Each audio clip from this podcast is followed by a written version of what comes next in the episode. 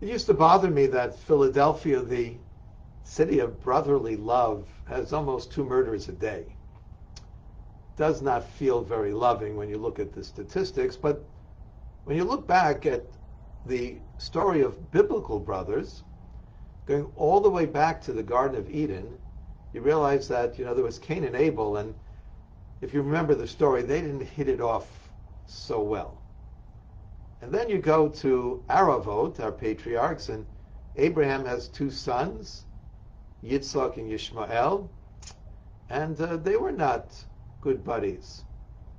And then you find Yitzhak has two sons, Yaakov and Esav, and they had a lot of problems together. So finally you get to Yaakov and his ten children, all to be Klal Yisrael. The ten, the, sorry, twelve children, to Klal Yisrael, and the twelve tribes of Israel unfold, and ten of them hate the eleventh, Yosef, and actually plot to kill him, and then are diverted from that initial plot to sell him into slavery, get rid of him, cover it over with a subterfuge to their father, dipping his coat into blood and allowing Yaakov to go into Avelut, into mourning for a son that he thinks dead. Not a great story of brotherly love unless we're talking about the kind of Philadelphia. This, by the way, is no diatribe only against Philadelphia. It's not even one of the 30 top murder capitals in the United States. I checked. But what's really unusual about this story is that it interrupts Yosef's descent into Egypt with a description of another very strange story. And that is that as the story unfolds, we find Yehuda has three sons. Now Yehuda was supposed to be Lo Yososhev Yehuda Mechokek Ben Raglov, the eventual king amongst the brothers. This royal personage has three children, Er, Onan, and Shelah.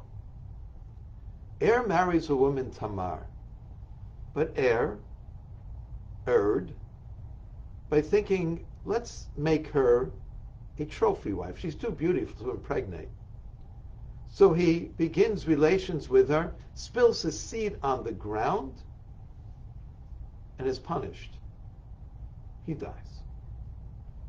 Now, at that point, our ancestors had a concept of a commandment called Yibum, a levirate marriage, that the next of kin should marry as long as the wife and the gentleman who died, the brother, were childless. And so he gives Tamar to marry his second son.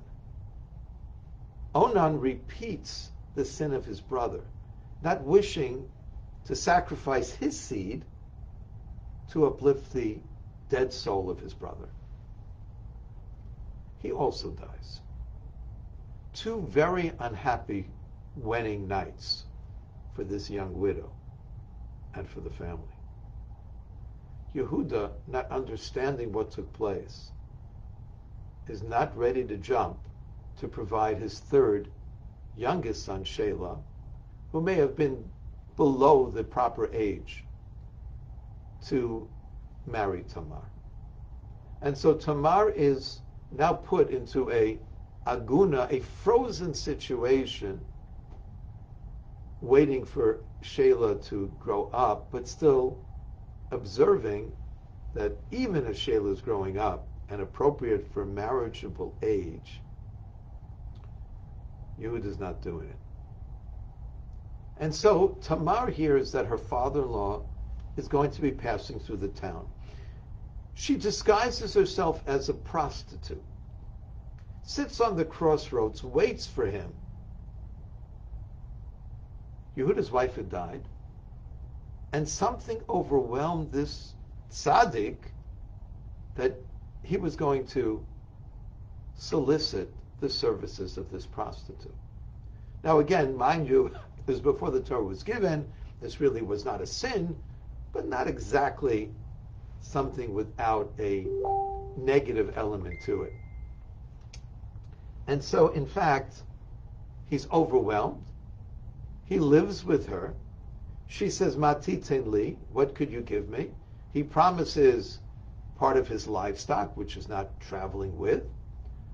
What could you give me in the meantime? He hands over as an eravon, as a collateral, his signet ring and his staff. And then when he comes back, sends payment through a friend, they tell him there was never a prostitute. What are you talking about? And the matter gets put to rest. A few months later, Tamar is pregnant with twins. That was a capital sin. If she's pregnant, she had relations, she can't. She has to wait for this yibum, for this levirate opportunity, and that was a sin. And she was being potentially put to death, to be burnt. And she mentions to the court, and Yehuda is sitting there, Hakerna, whoever can recognize the staff and the ring, they're the father. Now she could have just said to Yehuda, hey, don't you remember? She would have been willing to burn to death rather than to embarrass someone else. Yehuda, again, chief rabbi, big position, says, wait a second, Sodka Mimeni, I re- that was, oh my gosh, she's innocent. I am the father. She waited for me. I performed this Levirate experience, and those children are mine. I'm the dad. Now, mind you, as the Chief Justice, he could have easily declared a mistrial, say there was the whatever it was. He could have easily found a way to just get her out the back door. Rather than doing that, and to proclaim her innocence and righteousness, he admitted, "I'm the father." Now, like even though it wasn't a sin, I visited a prostitute, is not a great string of accolades to a leader. He stood up to it, he admitted it, and they have twins. And then the story continues with Yosef going down to Egypt and his experience in Egypt. A very critical interruption, but what's the connection?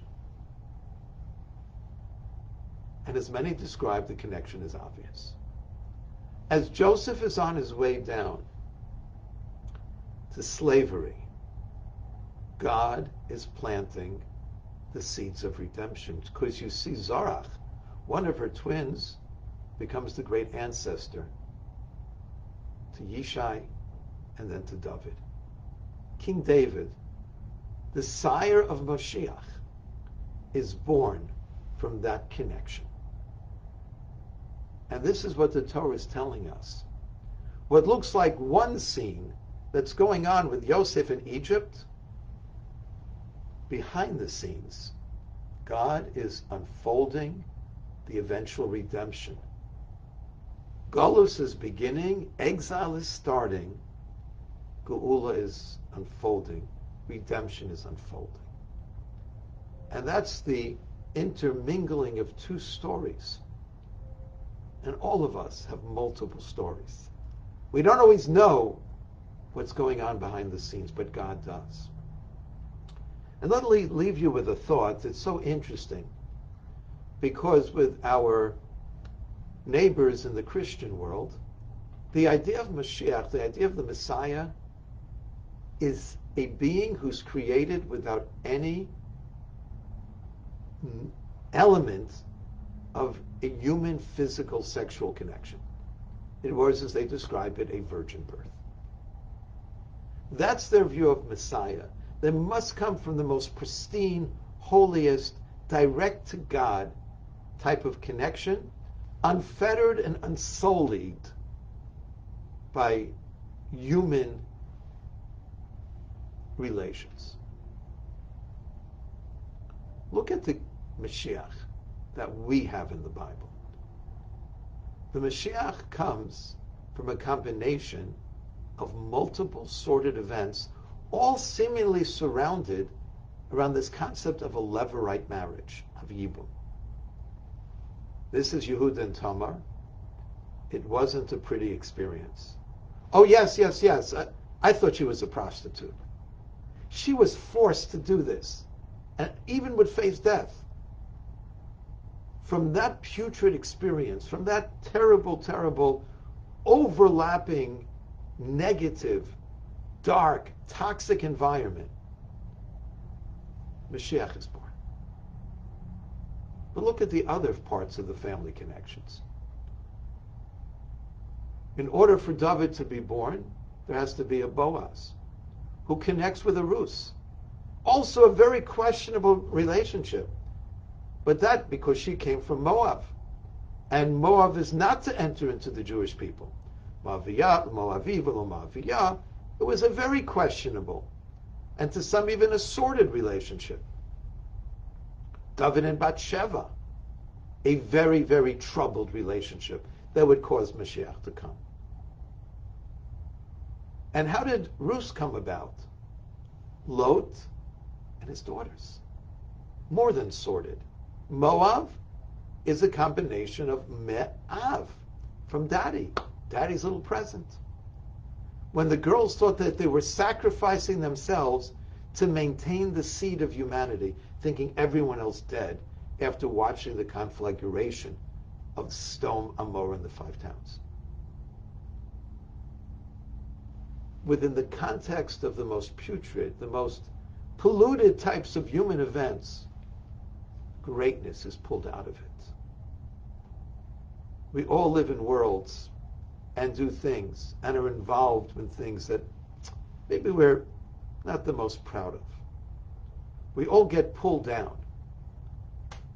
The concept of Mashiach, the concept of redemption, the concept is as we're on the way in shackles, God is playing an opportunity for us to reestablish inside of ourselves that seed of greatness. That in the midst of a toxic environment, is such a powerful aspect of human greatness. To pull that up in the midst of darkness is such great potential for light. That's our theme of Mashiach. Not only human beings coupling, but sometimes human beings in very challenged environments. That challenge is Mashiach. The ability to bring greatness out of human weakness may be God's will, then in the context of all of the darkness that we as a people have experienced, and all of our personal challenges, that we find personal victory in our battles. And from those victories, the redemption is born. May it be today. 是吧？是吧